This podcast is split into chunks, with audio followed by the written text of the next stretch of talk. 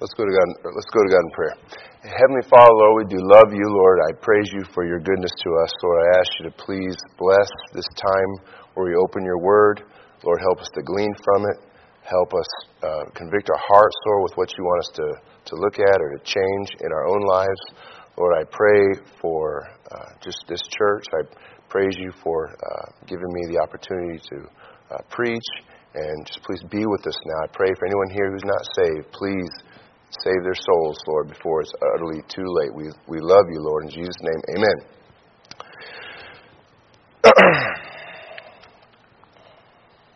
Faith is, is not only the door of salvation, it, it's a way of life for a Christian. Our faith can be tested, our faith can be made shipwreck, it can be little faith, it can be great faith. We can waver, uh, we can have full faith, we can have a vain faith. Uh, our faith can be established. Uh, we obey our faith. Uh, our, our faith should be revealed. Uh, it can be hidden.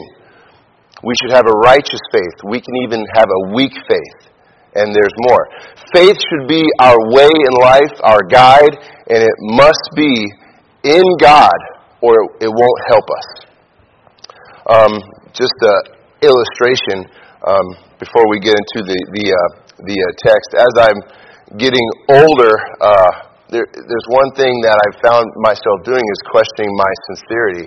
Um, and I, I think it's good sometimes to question your motives, to examine yourself in light of the scriptures. But uh, when it comes to I'm talking about, I mean, I'll go back, I'll, I'll go even back to my sincerity when, when I was saved. And I'll question that.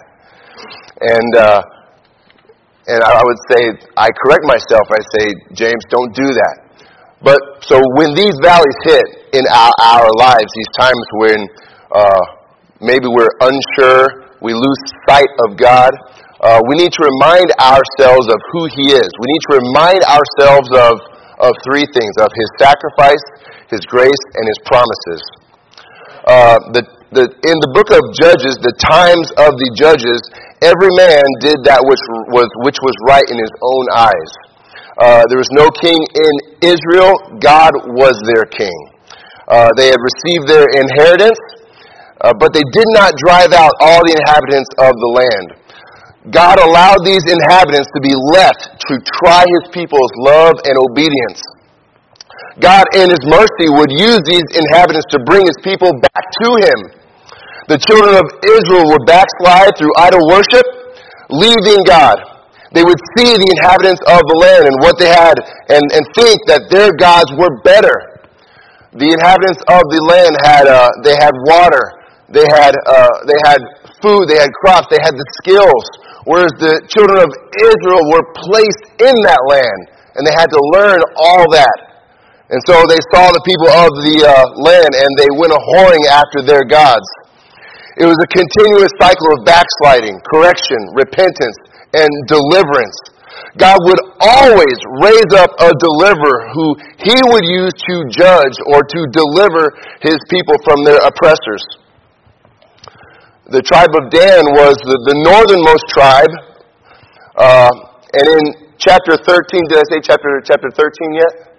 In chapter 13, we find this man named Manoah and his wife.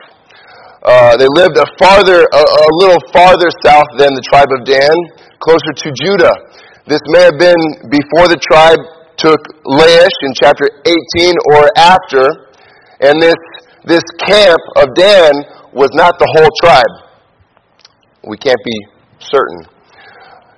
But in chapter 13, God's goodness is evident as he immediately sets about to raise up a deliverer at the onset of the Philistines' 40 years of rule over Israel.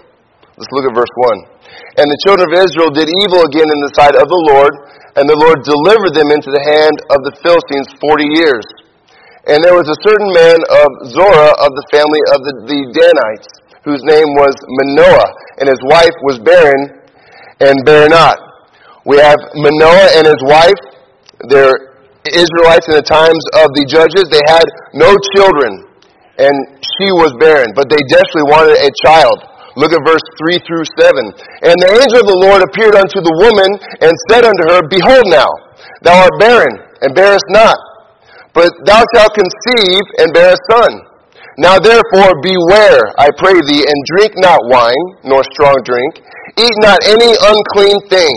For lo, thou shalt conceive and bear a son and no razor shall come on his head, for the child shall be a Nazarite unto God from the womb, and he shall begin to deliver Israel out of the hand of the Philistines. Then the woman came and told her husband, saying, A man of God came unto me, and his countenance was like the countenance of an angel of God, very terrible. But I asked him not whence he was, neither told me he me his name. But he said unto me, Behold, thou shalt conceive and bear a son, and now drink no, no, no wine, nor strong drink, neither eat any unclean thing, for the child shall be a Nazarite to God from the womb to the day of his death. We, we see here Manoah and his wife, they're, they're miraculously, they're chosen by God to provide the next deliverer. And it happens at the onset of the children of Israel's rebellion. I find that amazing. I find that merciful of God. That even when his children uh, rebel against him, immediately he starts about the process of providing a deliverer for them. Look at verse 8. Then Manoah entreated the Lord and said, O my Lord, let the man of God which thou didst send come again unto us and teach us what we shall do unto the child that shall be, be, be born. Manoah, a man of prayer. We see Manoah, he, he's a godly man. And he, he trusts his wife. She, she didn't have all the information that he wanted. And so, what does he do? He doesn't complain. He, he doesn't bicker with her, but he goes unto the Lord. Look at verse 9. And God hearkened to the voice of Manoah, and the angel of God came again unto the woman as she sat in the field. But, but, but, but Manoah, her husband, was not with her. His prayers were answered, but they were answered in God's way. Look at verse, verse 10. And the woman made haste and ran and showed her husband and said unto him, Behold, the man hath appeared unto me that came unto me the other day her diligence towards her husband. She ran to get her husband. It also shows her respect for her husband. She wanted him to, to be there. She knew what he, he would want. Look at verse 15.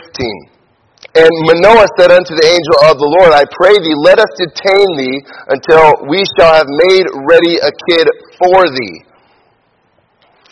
This, their hospitality to the man. They both think it's a, ma- it's a man of God. They have no idea that it's an angel of God or a theophany, uh, a, pre- a pre-incarnate uh, appearing of, G- of Jesus Christ. Look at verse 16. And the angel of the Lord said unto Manoah, Though thou detain me, I will not eat of thy bread, and if thou wilt offer a burnt offering, thou must offer it unto the Lord. For Manoah knew not that he was an angel of the Lord. Manoah and his wife, they're still confused as to who this man is. They do not see the seriousness of the situation and whose presence they were in. Um, I think they both felt the, the situation was serious, but I think when they realize that this is God, their, their attitude completely changed. Okay? Um, verses 17 through 20, we have a miracle. And Manoah said unto the angel of the Lord, What is thy name? That when they, thy sayings come to pass, we may do thee honor. And the angel of the Lord said unto him, Why askest thou thus after my name, seeing it is a secret? Then, it was a secret then. So Manoah took a kid with a meat offering and offered it upon a rock unto the Lord, and the angel did wondrously. And Manoah and his wife looked on. For it came to pass when the flame went up toward heaven from off the altar that the angel of the Lord ascended in the flame of the altar, and Manoah and his wife looked on it and fell on their faces to the ground. The angel ascends upward in the flame of the altar and vanishes. And in verse 21, they come to an awful realization. But the angel of the Lord did no more appear to, to Manoah uh, and to his wife, then Manoah knew that he was an angel of the Lord. So they come to that realization that who they had looked upon and talked with is God. And we have two very different responses to their realization that, that who they saw and who they were talking to was God. So, the title of the message is tokens of favor tokens of favor. When those when those valleys hit when those hard times come when your faith wavers the, your faith can be shipwrecked it can be weak it can be it can be little it can be great. But i mean faith uh, is not it's not it's not level the whole time. Your faith can go up your faith can go down. And it's it's easy to to forget all the the wonderful things uh, of who God is and, and what He's done for us. And so when those times come, when we get a, a vision of God, we, we should have the, the proper response. So how do we see God to do, today? Well, we see God by faith in His Word. We see him in, in, in circumstances and divine appointments. We see him in, in chastisement and correction. We see him in, in blessings. We see him in trials and tribulations. We see him in his creation through, through, through biblical preaching and destruction and loss and death and bereavement. We see him in, in his mercy when, when we, we, we fail. In, really, in, in every area of life, we see God or we should see God. When we realize God is holy, we get a taste of our own ruin and our sinfulness. We see God by the Spirit of God's conviction upon our heart. We see God through our faith and through that conviction, that, that, that woe is me, that holy awe of, of the perfection of God. So that's how we see Him. How do we perceive God? When we glimpse God's holiness, we accept it in two different ways. Look at verse 20, 22. And Manoah said unto his wife, We shall surely die, because we have seen God. In spite of his godliness, in spite of, of having his prayers answered, Manoah still had his seasons of wavering. His focus was not on God, his focus was on himself and on on death, on uh, on how on his own frailty and his own weakness. He was focused on the problem of his sin, his, his shortcomings. Because when you get a view of a glimpse of God's holiness, dear Christian, uh, you see your, your, that you're not holy. We learn to fear. Uh, think about this some, some people, they, they get into this habit and they actually learn to fear joy and happiness. They, they find it more comfortable in sadness and worry. So that's one, that's one way. Verse 23 is the opposite way. But his wife said unto him, If the Lord were pleased to kill us, he would not have received a burnt offering and a meat offering at our hands, neither would he have showed us all these things, nor would, as at this time, have told us such things as these. So his wife was focused not on herself, but on, on God, on his, on his attributes. She saw, she saw the life that she had just been promised, that she was going to have a baby. She focused on three things. And these things are the things that we need to focus on we, when, when we see God, when we get a glimpse of God in our lives, when, we, when our faith wavers, we need to remind ourselves of three things. All right? These are all his tokens of favor. We remind ourselves of his sacrifice. we remember His grace, and we remember His promises. So in chapter in verse 23 it says, "But his wife said unto him, If the Lord were pleased to kill us, he would not have received a burnt offering and a meat offering at our hands." So remember his sacrifice. Remember that God had just accepted their sacrifice and their meat offering. Who is our sacrifice? Jesus Christ is our acceptable sacrifice. He died in our place. God's wrath was poured out on His only begotten Son. He does not intend to destroy us. Uh, also, your meat offerings, your, your offerings of prayer, your acts of devotion done unto God. Why did Manoah pray? He loved the Lord and took his petition to Him alone. If God answers prayer, then you know you are accepted. Answered prayer. You also gave yourself to God. If you can trust Him with your soul, what is it you can't trust Him with? God does not accept the sacrifice and, and reject the, the, the person. You trust Him with eternity. Do you trust Him with your time here on earth?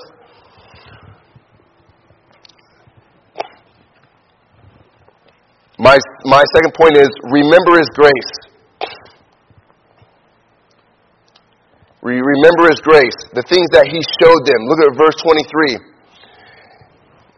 If the Lord were pleased to kill us, neither would He have showed us all these things. He showed them things. What did He show them? He showed them His grace. He showed them that he, he, he wanted to use them. He wanted to use them. He wouldn't desire to use them and then get rid of them. He wants to use you. He wants to use us. He wants to use us. He shows us grace. A perfect and a holy God interacting face to face with imperfect man.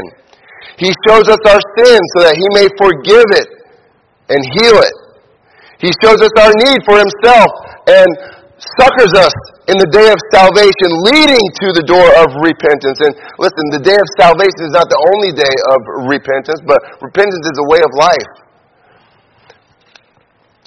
The book of Judges bears, bears this out.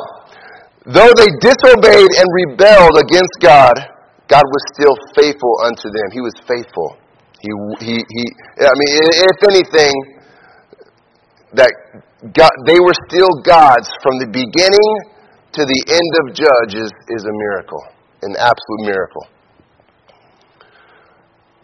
Lastly, remember his promises, those precious promises. If the Lord were pleased to kill us,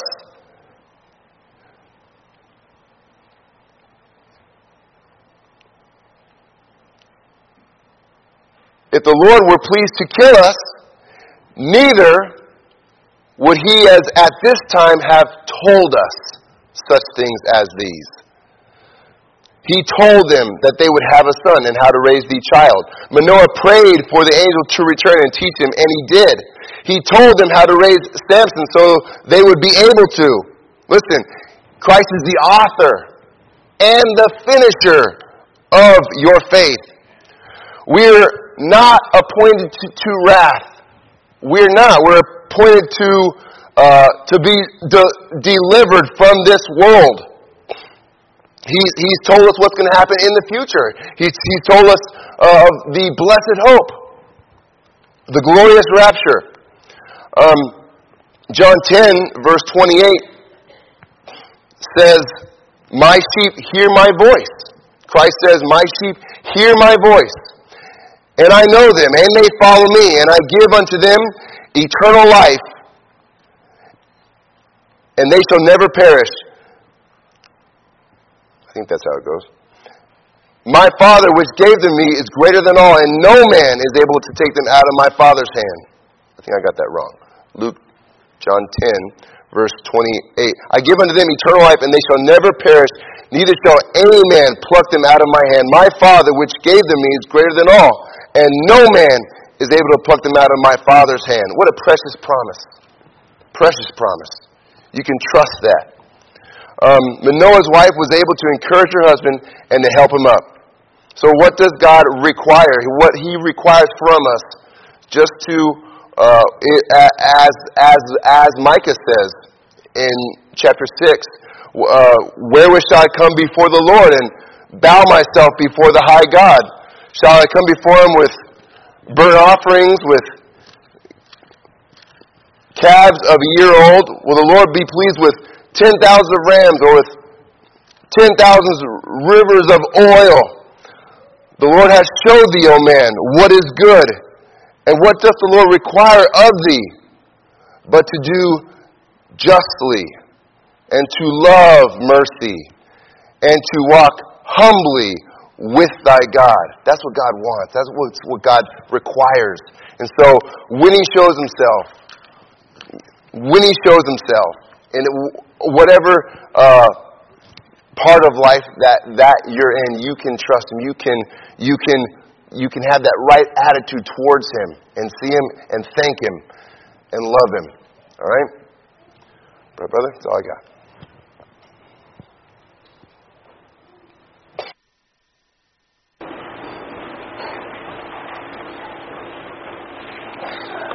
Excellent. Uh, what are we going to do with what God tells us to do? Um, I think, believe that was a good, a good, good sermon. Uh, but if there's anybody in here that hasn't put their faith in Christ, we're going to take a little bit of time here. Uh, Mitch is going to come up and lead us in the song.